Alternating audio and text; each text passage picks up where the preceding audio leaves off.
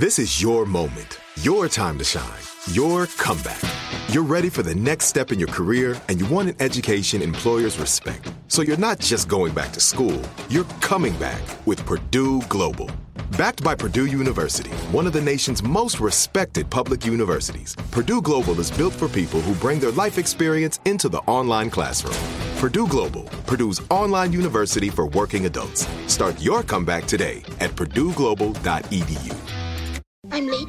I'm late for a very important date. Time is running out to score adult theme park tickets at child prices from Undercover Tourist. This summer, make your Walt Disney World vacation more affordable than ever. Escape into a place where magic has the power to transport you into stunning worlds and your favorite stories for less. Buy from Undercover Tourist, an authorized seller, and link to official Walt Disney World apps so you can add on Genie Plus and Lightning Lane upgrades easy. Book your adult theme park tickets at child prices with Undercover Tourist now and save. UndercoverTourist.com.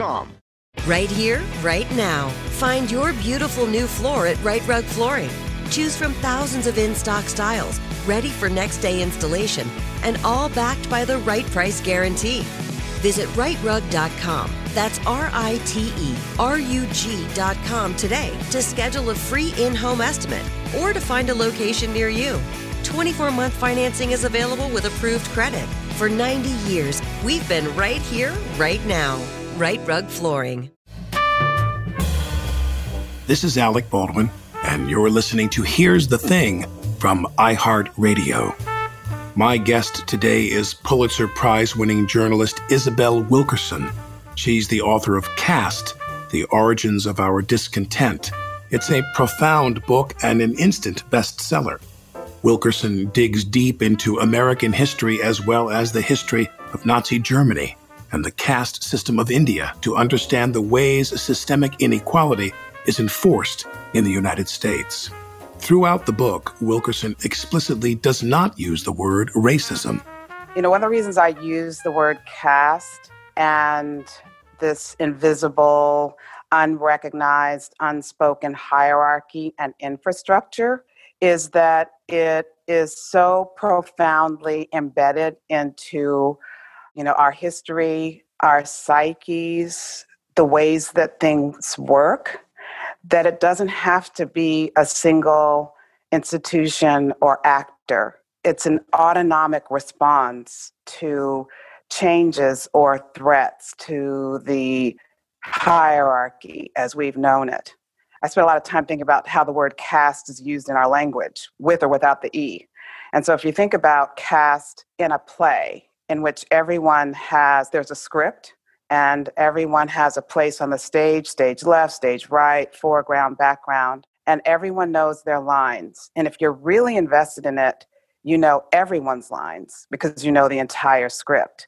And so one, when you have a situation in which we have all inherited this script that's been passed down through the generations, it doesn't take a single person. It's not about a single person or entity. It's about the recognition that this is the way things have been, and those who are deeply invested in maintaining it will do whatever it takes to keep it going. So it could be any number of different entities, subsets, individuals anywhere along the, the hierarchy who have a vested interest in maintaining it. But would you say that in decades prior, would you say that organizations that clearly espoused public policy and argued for public policy that had a racially subjugating tinge to it, an ultimate result was a caste maintenance? Oh, absolutely. But, but, but, what I'm saying is, were those organizations more fringe years ago, like the John Birch Society? Things that were ultra conservative, ultra reactionary, were much more marginalized 50 years ago. And now it's mainstream. Now you have a whole news organization where Tucker Carlson is saying the things he's saying. You know, he's, he's got advertisers, he's got a nightly show. Has it become more mainstream that maintenance? people who espouse a maintenance of the caste system that you write of? Well, the reason that I made mention of the plateau is that as long as you're in a plateau, there's not necessarily a need for anyone to get activated. While the play is going on and everything is going, you know, it's uh, had a very long run and everybody knows where they're supposed to be, then there's no need for anyone to necessarily to act, to take action. It's only when there is a threat a perceived threat to what all has happened before, to the infrastructure as we've known it, that is when more and more people can be drawn into responding to whatever is perceived as a threat. And that is how I would look at it from a caste perspective. So, in the African American community, my question for a long time has always been you know, what ultimately, as a group, separate from Hispanics, Latinos, Asians, the Black community, the African American community, what do you think African American people wanted 50, 60 years ago and how that's changed? Is integration itself a quaint idea? Have Black Americans have African Americans arrived at a place and have they been there for a while where they're like, we don't need to be friends with you. We don't need to live with you and hang out with you. As long as you just let us have what we need and, and, and get off our back and, and give us uh, equal opportunity, is the idea of a pure racially blind integration. Is that dead in this country? I think that we don't even have necessarily a single African American community. There are communities. There are people who have been in this country for longer than most Americans you might meet. Meaning, you know, slavery went on for 246 years, more than 100 years before there was the United States of America. So that means that that's one group of people who are descended from enslavement. A huge uh, percentage, you know, probably the majority of people uh, who would be identified as black in this country. Then we have people who have who have immigrated here from the Caribbean and have been here for many, many decades as well.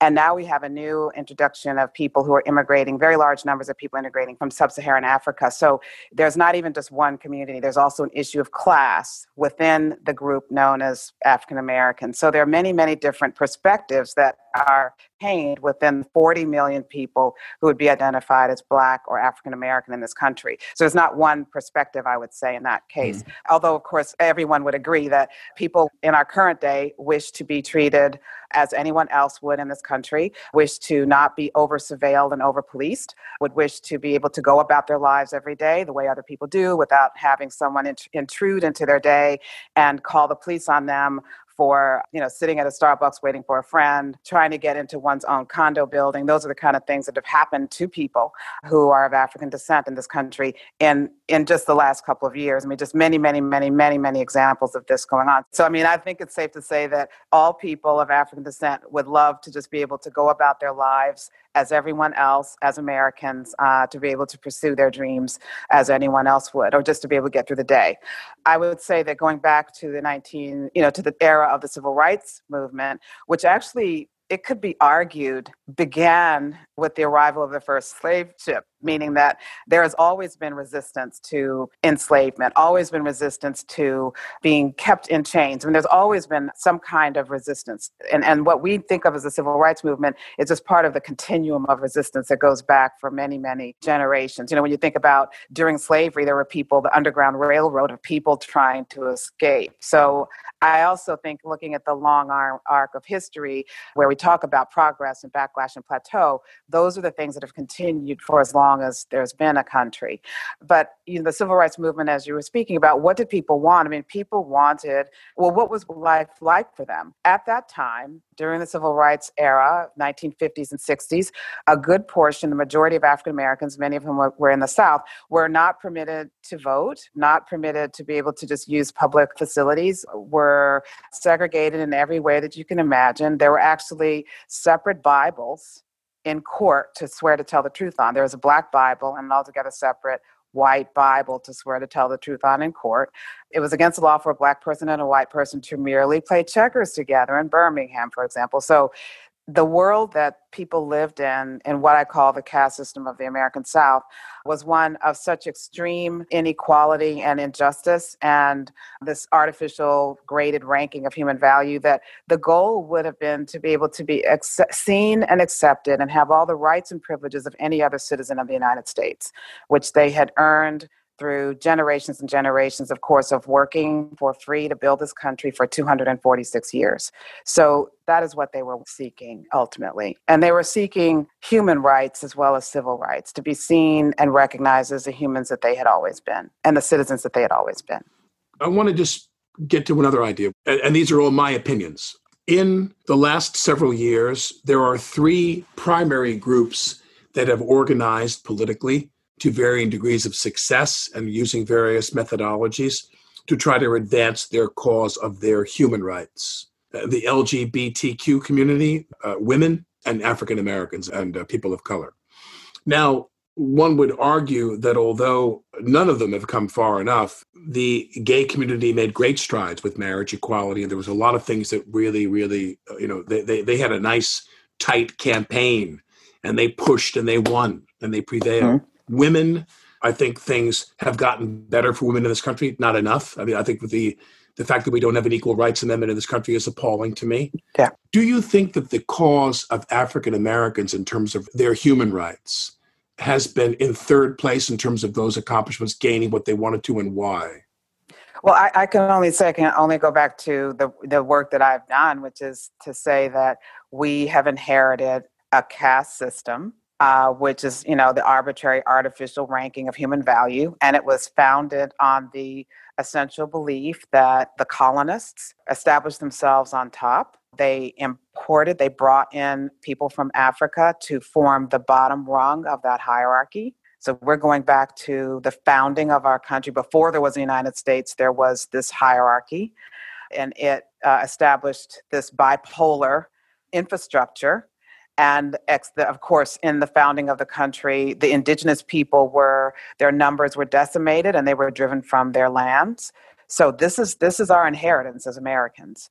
And this is so built into the infrastructure of our country that this is an enduring question that has yet to be fully resolved. Even though we had, you know, civil rights movement and civil rights legislation of 1964, 65, and 68, what we are seeing now is an indication that you can have the laws in place, which are absolutely necessary, and a show of progress. Um, yet you can still have what we have seen in just the last year when it comes to video after video of you know dehumanizing effects of people who are still enforcing these assumptions and, and this this ranking of human value. We can we have seen people killed before our very eyes in spite of all that has gone before. For you who've achieved i mean it doesn't get any better for someone in your field than what you've accomplished. You have a pulitzer prize you live in a pretty rarefied world in a pretty elite world you're, you're an enormously successful enormously well respected writer you've been given you know one of the highest honors in your field do you still encounter microaggressions from people in the world you live in oh um, absolutely the one that i feel most comfortable talking about is where i was actually accused of impersonating myself. For people who haven't heard this, how did this guy pull? The, how did he do this? Yeah, so I had made uh, uh, appointments with uh, several people for this one story that was a fairly, you know, a harmless, you know, not controversial story at all, and everybody that I called was really excited about it, about participating, and he was one of the people that I called. And I'd done all these interviews during the course of the day, and he was the last interview of the day. And uh, when I got there, he was not there. I got to his, uh, it's a retail establishment, a small boutique, and uh, there was no one there in the boutique at the time. It was a quiet hour of the day, and the, the sales clerk said, you know, he's not here. This is the manager of the boutique. And I waited for him. And then this, you know, the door opened and they're new in. He's clearly recognized that he's late for something. Uh, he's taking off his coat. He's trying to get situated. The clerk tells me to go over to him because that's the guy that I'm supposed to be interviewing. And uh, I go up to him and I introduce myself. And he said, oh, I, I can't talk with you now. I cannot talk with you. I'm getting ready for a very, very important meeting, very, very important interview. I don't have the time to talk with you. And I said, I, I'm I'm Isabel Wilkerson. I'm I think I'm the appointment that you're here because we have this interview set up for 4:30. Uh, and he said, "Well, how do I know that? How, how do I know that you?" I mean, I, I I was stunned by that because I mean, here we were. He was late. There was no one else there, and he was saying to me, "How do I know that you're who you say you are?" And I said, "I made this appointment with you. It's well past the time I made this appointment with you. And he said, Well, let me, you know, do you have a business card? And I, it so happened, it's one of those things where there's, when you're in a particular, you know, uh, cast, I might say, there's no room for error. And it just so happened I didn't have any business cards. I've been out talking to people all day. I said, I don't have a business card with me. Uh, I, but we have this appointment. I have my notebook. I was here waiting for you. There's no one else here. We should be having this interview. And he said, Well, I'll need to see some ID. So I said to him, I said, I shouldn't have to show you ID. We're already well into the time that we should be interviewing. But here's my ID. I showed it to him, and he said, uh, I showed him the driver's license. He said, You don't have anything with the New York Times on it? And I said, We are well into the time we should be doing the interview. I mean, like, we're just wasting time. Right, right, We right. could have been done with the interview by now. And he said, I'm going to have to ask you to leave because she'll be here any minute. She'll be here. Yes, she'll be here any minute. And you should have walked out, Meaning come back me. in and go, here she is. Let me let me leave and I re-enter. wish I thought of that. Uh, wait, wait, uh, here I am. It's me, and, and my boss is on the phone. They want you to call the Times. But what's interesting to me, among, among a myriad of things, were there ever any consequences for him? Was he an employee of a company? Did anybody contact his employer and say nothing ever happened to him No. as a result of this charade? No. Right. No. I wrote the piece, I finished the piece, and, and I would have liked to have included him. And he very much wanted to be in it, obviously. But I wrote the piece and, and got it done, and you know, and that was it. I mean, he, I let, I sent him a copy of the article with the business card he'd asked for. author Isabel Wilkerson. Another person who is challenging the narratives of our nation's history is Bryan Stevenson, the founder of the Equal Justice Initiative. From the Here's the Thing archives, Stevenson talked about the way civil rights history gets condensed. all we want to do when we talk about the 1940s and 50s and 60s is celebrate the civil rights movement, to celebrate the progress that we made. And it's be- freeze it there. And freeze it there. And, press and- and everybody gets to celebrate. There are no qualifying questions that you have to a- answer before you get to participate. And we've reduced it almost to this kind of three day event where Rosa Parks gives up her seat on the first day, Dr. King lead, leads a march on Washington on the second day, and then we pass all these laws on the third day. And it provokes me because we're ignoring the decades of damage that we did to everybody by humiliating people of color every day of their lives. You can find the rest of my conversation with Bryan Stevenson at here'sthething.org. We talk about the need for a curriculum for all Americans to understand the history of the caste system after the break.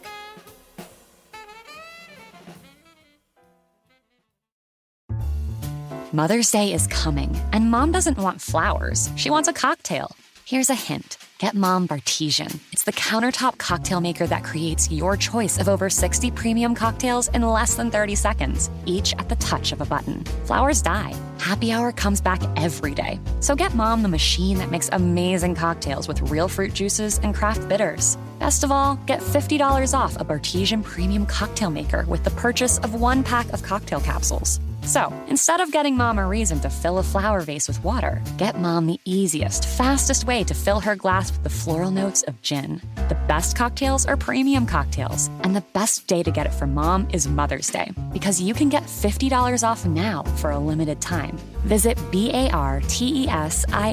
dot com backslash mother to get the best premium cocktail maker for mom at the best price for you. Bartesian, premium cocktails on demand. I'm late. I'm late for a very important date. Time is running out to score adult theme park tickets at child prices from Undercover Tourist. This summer, make your Walt Disney World vacation more affordable than ever. Escape into a place where magic has the power to transport you into stunning worlds and your favorite stories for less. Buy from Undercover Tourist, an authorized seller, and link to official Walt Disney World apps so you can add on Genie Plus and Lightning Lane upgrades easy. Book your adult theme park tickets at child prices with Undercover Tourist now and save. UndercoverTourist.com. Snagajob is where America goes to hire, with the deepest talent pool in hourly hiring. With access to over 6 million active hourly workers, Snagajob is the all in one solution for hiring high quality employees who can cover all your needs. On demand, temp to hire, part time or full time. You name the position warehouse worker, retail associate, grocery store clerk, fitness trainer, baker, stylist, bellhop, podcast producer. Yeah, Snagajob's got a worker for that. With our easy to use platform, you're able to seamlessly post and fill available positions quickly with a dedicated customer support team to provide all the help you need along the way. Kind of nice knowing you have a talent pool like that in your own backyard, right? Snagajob is the partner you need to keep your business running smoothly. So visit snagajob.com or text snag to 242424 to talk to an expert. Snagajob.com, where America goes to hire. I'm Alec Baldwin, and this is Here's the Thing. We're speaking today with author Isabel Wilkerson about her best selling book, Caste The Origins of Our Discontent. It feels like racial inequality in our country is by design. Well, it was designed as a hierarchy that we don't often recognize because we can't see it and that's why it's in some ways so powerful. We've accepted it for so long that we don't we don't see it because it is just the way things are. You know, I describe that you know the country is like an old house and that old house, you know, you don't want to go into the basement to see what the rains have wrought after a rain. But if you don't go in and look at it, then you're not you're not going to avoid the consequences just because you don't know what they are. You don't avoid having to deal with whatever's down there just because you happen not to have looked. It could be that there's a human impulse to create hierarchy. And, you know, again, getting back to that play that I'm talking about, that script that has been passed down through the generations, it doesn't take a single individual to make problems for a society because if everyone has received the script, then they're acting upon that script. I am saying that each one of us has received the script and we we may act upon it in our own ways, but the script is still there. And I think that this is a matter of, you know, of, uh, of adjusting and changing and dealing with the programming that we have inherited. It's like we've all been programmed to see things in a certain way, to treat people in a certain way, to elevate those who are in who are in the dominant group and to sublimate those who are in the subordinated group. And it's so it's so much a part of the social order of things and it's been in place for so long that we may not even be able to see how it's acting upon ourselves. We may not be able to see how it's acting upon our society until things reach that breaking point as they have in more more recent times, you know, in our current era. I want to get to one last thing while I have you, because I can't believe I've forgotten this. And that is, are you a proponent of reparations? Yes, I think that the Warmth of Other Suns. Your other book. Yeah, the first book describes what African Americans endured, not during slavery, not during slavery, but in the lifespan of people, actually the oldest Americans in our current era, what they endured you know, uh, the idea of redlining and restrictive covenants that meant that African Americans were excluded from the American dream until the 1960s, excluded from the ability to just get a mortgage like any other, uh, like white Americans were able to.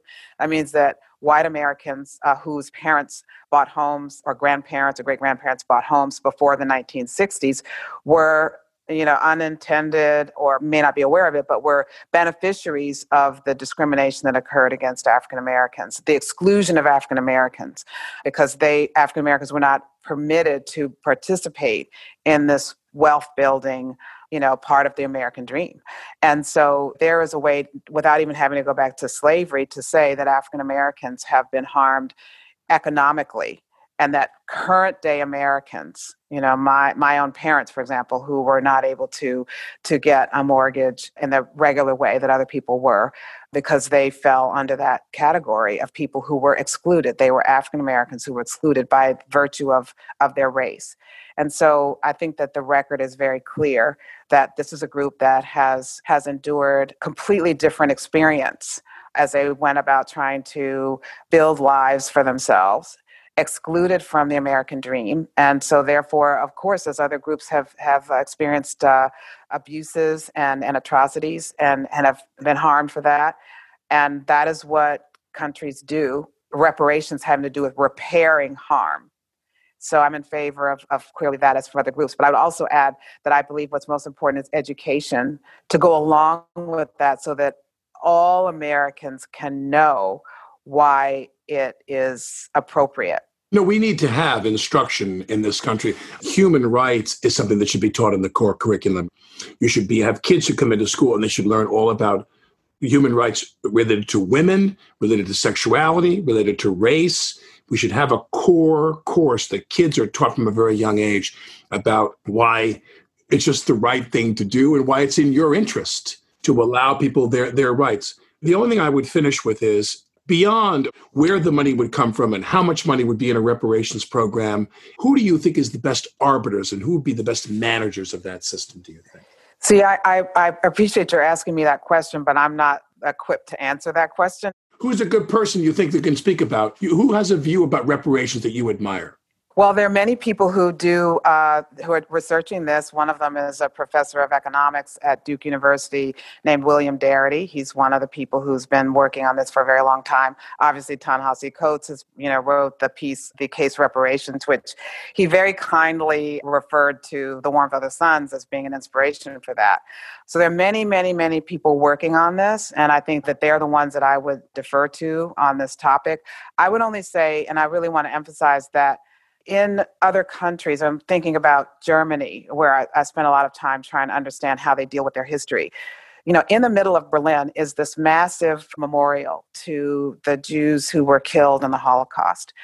And it should be there. It is massive, and it forces anyone to give deep thought, reflect upon what was lost uh, in that. But it takes up a massive amount of that city center. And in spite of how large it is, it's notable that there's no sign, there's no signage, there's no exhibit explanation as to why it's there or what happened.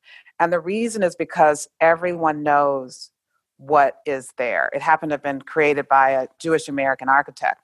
And it's there as a memorial, and it makes a statement by its existence by saying, everyone there recognizes the horror that happened. Everyone recognizes the history as they should because everyone receives an education about how and why this is necessary to honor and how and why the country got to where it was in World War II. And we do not have that. We're not on the same page here in our country about basic facts as to the causes of the Civil War and what happened after Reconstruction and what was Jim Crow and how did that how did that work how did we end up with the caste system, what I'm describing as a caste system of this artificial graded ranking of human value? We're not on the same page about what happened in our country. And that is what I'm saying why it's so important as we try to understand how we got to where we are now, is to understand what happened. You know, you can't fix what you can't see and you can't repair what you don't know. And, and that's why I think it's important for us to get on the same page about what happened. You can't make progress unless you know what's happened to get us where we are. I think there's hope. I think there's hope. I actually do think there's hope. Mean, I've written these books so that people can have an idea of where and how we got to where we are. With that first book, when it came out, Warmth of Other Suns, people would come up to me of all different backgrounds and would say to me, over and over and over again, I had no idea. I had no idea that this happened in our country. I had no idea. And so the goal of this is to get us on the same page about what happened in this country. Things don't make sense until you know how we got here. It's as if our country, like we're an audience that walked into a theater in the middle of a movie and we didn't catch the first half so we see one car chasing another car and a man chasing and and someone else is stopping the man who's chasing and we don't understand why this one man is chasing the other man we don't understand what's happened and we watch the rest of the movie and we still missed out on what was the essential questions about how and why this happened. And so that's what we're like. And if you've walked into the middle of a movie and you didn't catch the first half, in some ways, nothing else really truly makes sense. And this is an effort to try to get us on the same page so that things will make sense, so that we will have a better understanding of why we're where we are and how we got to where we are, so that we can have a better sense of what to do going forward. That's the whole goal here. Well, let me just say once again, thank you so much for taking the time to do this. Thank you so much. That's best selling author Isabel Wilkerson. I wanted to follow up on this question of reparations. And as Isabel Wilkerson recommended talking to William Darity, he happens to be my next guest. He teaches public policy, African American studies, and economics at Duke University.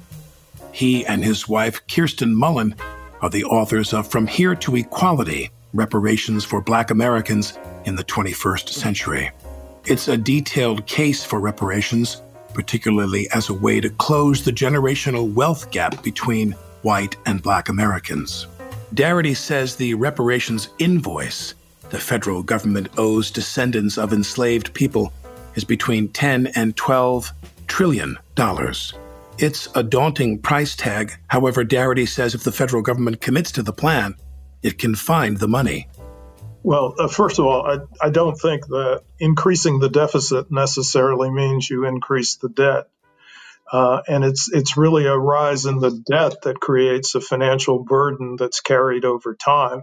But you can finance projects without increasing taxes or increasing tax revenue or making a commitment to obtain additional debt in the process of engaging in the expenditure. But let's say, even just as a hypothetical, that they gave a trillion dollars over 10 years or 20 years. You got a trillion dollars, a hundred billion dollars a year that was distributed for whatever, for, as you said, institutions, scholarships, direct cash payments to people who, I mean, this is going to be a process to identify who really is entitled to this money by your own metric. And even if you did that, you don't think we need to raise taxes in order to distribute a trillion dollars over 10 years? Not necessarily. I mean, the, the limit to additional federal spending is the inflation risk. And so any new expenditure program would have to be designed in such a way that it minimized the risk of high rates of inflation, uh, including this one. But uh, we propose some ways in Chapter 13 that the program could be ad- administered uh, in such a way that you contain the prospects of high inflation, including uh, what you just mentioned, which is the idea of distributing the payments over a, a, period of years rather than making the payments take place all at once. Uh, but we're also concerned about creating a new wealth position for Black Americans that's comparable to the wealth position that's held by white Americans, or the average white household has $800,000 more in net worth than the average Black household. And, and we argue in the book that that's a consequence of uh, the cumulative intergenerational effects of policies that have promoted white wealth accumulation at the expense of black wealth accumulation. And so, uh, you know, we could distribute that that set of funds over the course of a decade. We could also uh, distribute the funds in such a way that we create trust accounts or endowments where the full amounts are not spent overnight or instantly by the individual recipients. So there are ways to contain the inflation risk. Now, the question becomes you know as well as I do that the knee jerk response you always get from people is almost kind of a statute of limitations bailout. You know, they kind of sit there and they go, hey, man, I didn't own any slaves. And yet, you and I, I mean, you maintain, I think, and I'll let you speak to this, this idea that the whole country bears the response, the, the, the nation itself is where it is today. And as the direct result, that bears a responsibility as a country to pay this amount of money, correct? Yes, that's precisely right. Our position is that the United States government is the culpable party because it maintained the legal and authority framework that permitted these atrocities to take place, and in many instances actually supported the execution of these these atrocities. And so, yes, it is the United States government that bears the responsibility on behalf of the nation as a whole for meeting the reparations bill. Uh, this comes into full focus when we start thinking about the origins of the racial wealth disparity that exists in the United States today. And, and that kind of disparity actually begins uh, in the aftermath of the Civil War when the formerly uh, enslaved persons were promised 40 acre land grants in the form of restitution, and that promise was not met. When at the same time, the United States government, through the Homestead Acts, was providing 1.5 million white families with access to 160 acre land grants in the western part of the United States on land that was appropriated from the native population. Uh, this was a settler colonialist project, straight up. But the effects of that were to create a situation in which Black Americans start with no stake, no grub stake in American society. They have to build wealth entirely independently after being subjected to many, many years of bondage. And white Americans get what is essentially a governmental handout in the form of land that provides them with a foundation for intergenerational wealth. From the Homestead Act. Yeah, yeah. Now, in Chapter 13, a program of black reparations, you enumerate a, a, handful of different methods by which where the money would be accessed. you talk about the wealth of the country and the percentage of the population on the most simple terms. That's African American if it's 13%. So they're entitled to 13% of that, uh, you know, w- wealth of the country. Which metric that you reference in the book are you the most in favor of? What do you think is the calculation? And what do you think is the best way to get the money out of the Congress? So, the thing that we settle on as the metric for dictating the actual amount of the reparations payment is elimination of the racial wealth differential in the United States uh, by increasing uh, the black asset position until there is no longer any significant difference between average black and white household wealth. Uh, and that would require an expenditure, we estimate, in the vicinity of 10 to 12 trillion dollars. So that would be the basic amount that would be required to actually accomplish the goals of a reparations project. Right now, the African American population in the United States is what would you say about 40 million? I, I, would say that the uh, African American population that is descended from persons who were enslaved in the United States is about 40 million people. So, so 40 million. Do you have much knowledge as to how much money the German government had to transfer, even to the state of Israel? Because you mentioned not only just direct payments to people, but to institutions as well. What, what, what was the bill that was handled by the German government? Do you know? as far as I understand, the German government, as well as, interestingly enough, the United States government, which is not a culpable party in that situation, are still making payments and uh, they are running into the vicinity of billions and billions of US dollars. I think at the outset, when the German government first started this process, it was running into the low billions uh, in the 1940s, the late 1940s. So the U.S. government is still paying into a program? The U.S. government is paying into a program to provide restitution for U.S. citizens who were victims of the Holocaust and their descendants. How long has that been going on? Uh, I think that was enacted within the past 10 years. How much money does is that, is that program spending? U.S. dollars? I, am not certain about the exact amount of money on that program. I will say this that, you know, progressively over time with respect to the uh, Holocaust payments, there's been an increase in the number of individuals who are identified as being eligible for payments. So it, it has expanded, particularly to the descendants of the folks who were the direct victims, in such a way that it actually includes, I believe, not only sons and daughters, but nieces and nephews. So it really has become a more expansive program in terms of treating the ramifications of the harm. The United States, to me, seems like a country that they do the right thing. Uh, not all the time, but very often they do the right thing only when it's absolutely necessary. As my friend, who was a professor at uh, NYU Law School, he had a great quote. He said, when the Supreme Court ruled in the Brown versus Board of Education decision, they didn't wake up that morning and have any new information. They woke up that morning and they knew the timing was right, that they had to do this, that the country absolutely demanded and was ready for this change. Now, what do you think is the foundation, if you will, of selling this to the American people? How would you expect that to work in the COVID ravaged and financially limping United States of today? So, I, I mean, I think it's critical again that uh, that I emphasize that I don't believe that United States is crippled in terms of its capacity to finance anything new, but it has to structure those financing programs in a sensible way so that it mitigates the risk of inflation.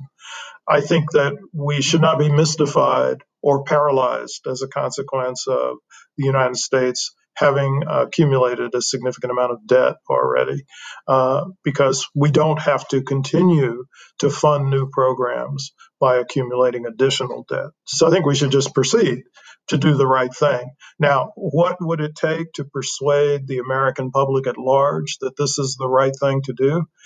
There is evidence of a substantial sea change in American attitudes about the legitimacy and the desirability of a reparations plan for Black Americans, which would have the effect of finally giving Black Americans the material conditions for full citizenship. They're grounds for optimism because uh, in a survey that was done by Michael Dawson and Rovana Popoff, two researchers at the University of Chicago, the beginning of this century, year 2000, they found that 4% of white Americans were in favor of reparations for uh, black Americans. That's F O U R, 4. But about 15 or 16 months ago, a survey indicated that about 15% of white Americans were now in favor of reparations. And the most recent survey that I'm aware of, one that was conducted by the organization Civiqs in June, indicated, and I, am not sure, you know, how much confidence I have in this number, but it indicated that 39% of white Americans are now in favor of reparations for black Americans. So even if that's off by nine percentage points, it still would re- represent a doubling of the figure that we had uh, 15 or 16 months ago. So I'm, I'm not sure if this is a permanent change. I'm not sure if we can make it a permanent change, but it sounds like the momentum is moving in the right direction. This is Here's the Thing. I'm Alec Baldwin, and I'm talking to Duke University Professor William Darity about reparations. If you like Here's the Thing, don't keep it to yourself. Tell a friend. You can subscribe to Here's the Thing on the iHeartRadio app, Apple Podcasts, or wherever you get your podcasts. After the break, we'll talk about how, according to Darity's proposal, the federal government could determine who is eligible to receive reparations.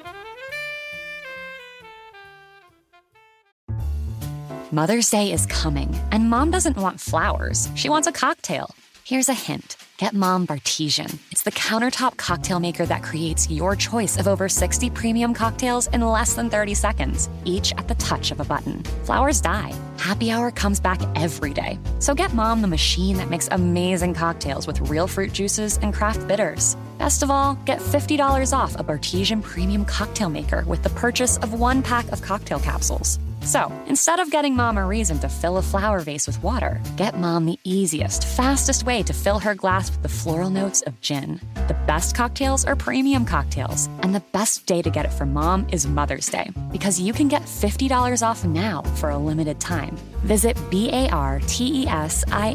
dot com backslash mother to get the best premium cocktail maker for mom at the best price for you.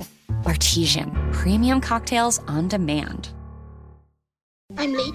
I'm late for a very important date. Time is running out to score adult theme park tickets at child prices from Undercover Tourist. This summer, make your Walt Disney World vacation more affordable than ever. Escape into a place where magic has the power to transport you into stunning worlds and your favorite stories for less. Buy from Undercover Tourist, an authorized seller, and link to official Walt Disney World apps so you can add on Genie Plus and Lightning Lane upgrades easy. Book your adult theme park tickets at child prices with Undercover Tourist now and save. UndercoverTourist.com. Snagajob is where America goes to hire, with the deepest talent pool in hourly hiring. With access to over 6 million active hourly workers, Snagajob is the all in one solution for hiring high quality employees who can cover all your needs. On demand, temp to hire, part time or full time. You name the position warehouse worker, retail associate, grocery store clerk, fitness trainer, baker, stylist, bellhop, podcast producer. Yeah. Snagajob's got a worker for that. With our easy to use platform, you're able to seamlessly post and fill available positions quickly with a dedicated customer support team to provide all the help you need along the way. Kind of nice knowing you have a talent pool like that in your own backyard, right? Snagajob is the partner you need to keep your business running smoothly. So visit snagajob.com or text snag to 242424 to talk to an expert. Snagajob.com, where America goes to hire.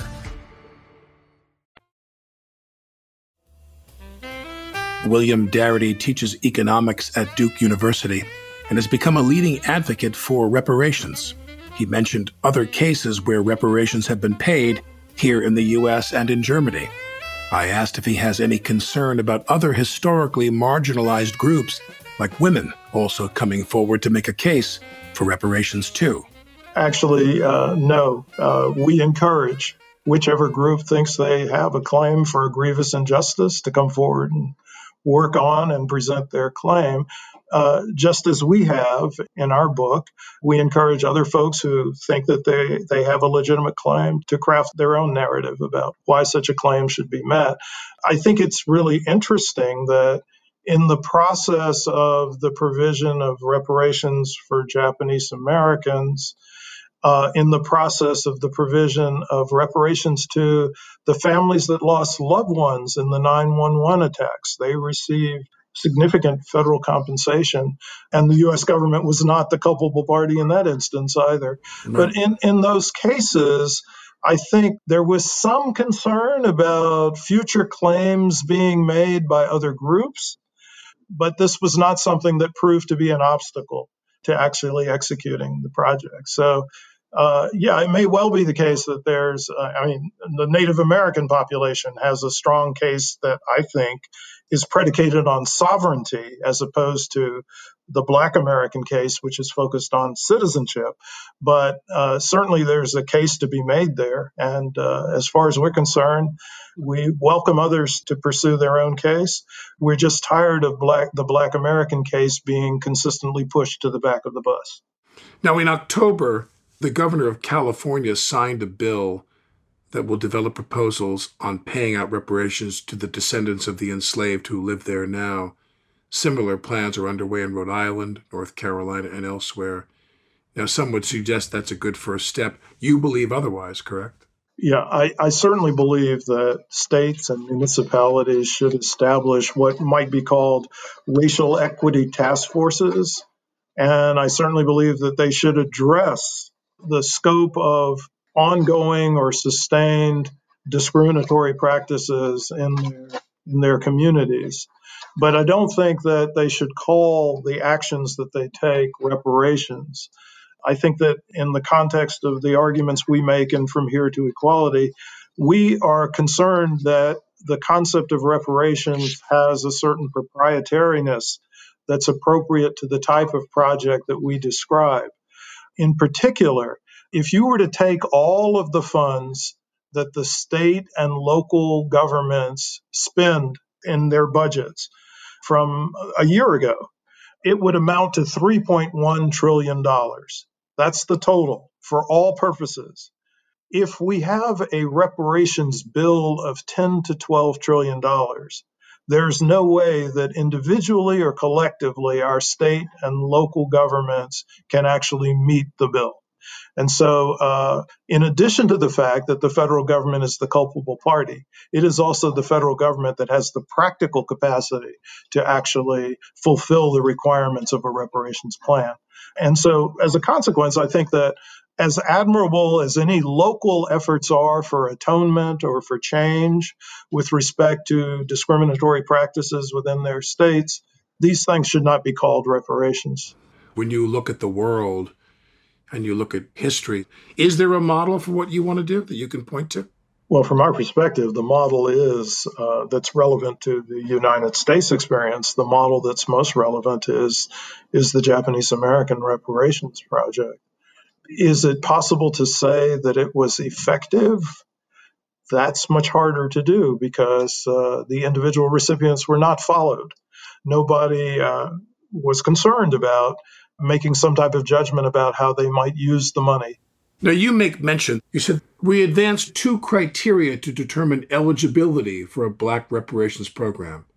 First, U.S. citizens would need to establish that they had at least one ancestor who was enslaved in the United States after the formation of the Republic. Second, they would have to prove that they self identified as black, Negro, Afro American, or African American at least 12 years before the enactment of the reparations program or the establishment of a congressional or presidential commission, quote, to study and develop reparations for African Americans, unquote, whichever comes first. Does such a thing exist now?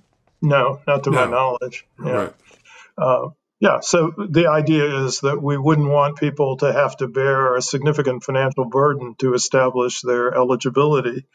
And since one of the criteria uh, for eligibility is demonstrating that you have at least one ancestor that was enslaved in the United States, we could have uh, the federal government provide that investigation as a service to individuals.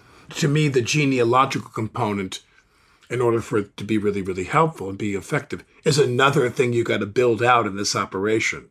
Yeah. This is a this is a big operation yeah. to identify who gets the money? Well, well, I mean, this is something that is a is a debt that is overdue for 155 years, and it's a debt that now is owed to 40 million people. So yes, it's a substantial operation. I mean, if if if the debt had been met in 1865, it would have involved the allocation of approximately, on the low end estimate, of about 40 million acres of land to the 4 million newly emancipated Americans. And that, that was not something that was done. Today, we're now talking about 40 million people. It doesn't mean that you would have solved every problem. I, I think there's a quotation that we provide in the text from Malcolm X that kind of captures the scope of the issue, where uh, Malcolm X talks about having a, a knife plunged into his back nine inches. And he makes a distinction between pulling the knife out and healing the wound. From our perspective, reparations is a matter of healing the wound. But there's a host of steps that need to be taken to make sure that the knife is pulled out and that it stays out. And those are steps that do not involve necessarily the types of payments that we're talking about. But the types of payments we're talking about are essential, and they would have to take place for the purposes of really altering the framework the substance and the morality of this society in such a way that we really truly have an inclusive democracy, something we've never actually had. Thank you very much for taking time to do this with us. Best of luck with your next book. Thanks very much. William Darity teaches at Duke University and is the co author with his wife Kirsten Mullen of From Here to Equality Reparations for Black Americans in the 21st Century. I'm Alec Baldwin. Here's the Thing is brought to you by iHeartRadio. We're produced by Kathleen Russo and Kerry Donahue. Our editor is Zach McNeese, and our engineer is Frank Imperial. Special thanks to Sarah Every and Justin Wright. Our theme song is by Miles Davis. If you like Here's the Thing, don't keep it to yourself. Tell a friend. You can subscribe to Here's the Thing on the iHeartRadio app, Apple Podcasts, or wherever you get your podcasts.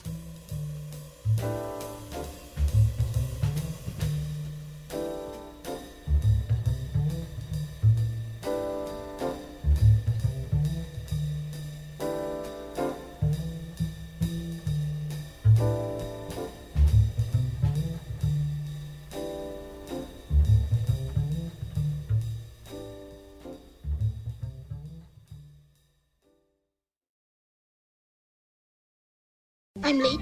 I'm late for a very important date. Time is running out to score adult theme park tickets at child prices from Undercover Tourist. This summer, make your Walt Disney World vacation more affordable than ever. Escape into a place where magic has the power to transport you into stunning worlds and your favorite stories for less. Buy from Undercover Tourist, an authorized seller, and link to official Walt Disney World apps so you can add on Genie Plus and Lightning Lane upgrades easy. Book your adult theme park tickets at child prices with Undercover Tourist now and save. UndercoverTourist.com. Right here, right now. Find your beautiful new floor at Rite Rug Flooring. Choose from thousands of in stock styles, ready for next day installation, and all backed by the right price guarantee. Visit riterug.com. That's R I T E R U G.com today to schedule a free in home estimate or to find a location near you. 24 month financing is available with approved credit. For 90 years, we've been right here, right now. Rite Rug Flooring. With every CBD product claiming to do something different, it's nearly impossible to decide what's best for you. Lazarus Naturals pioneered the farm to front door model of transparency where they handle each step of the production process to ensure quality, potency, and consistency. Scannable labels allow you to see the test results of your hemp batch so you can be confident in the safety and quality. Visit LazarusNaturals.com today. Lazarus Naturals, committed to improving your life as well as the world around you. Not available in Idaho, Iowa, or South Dakota.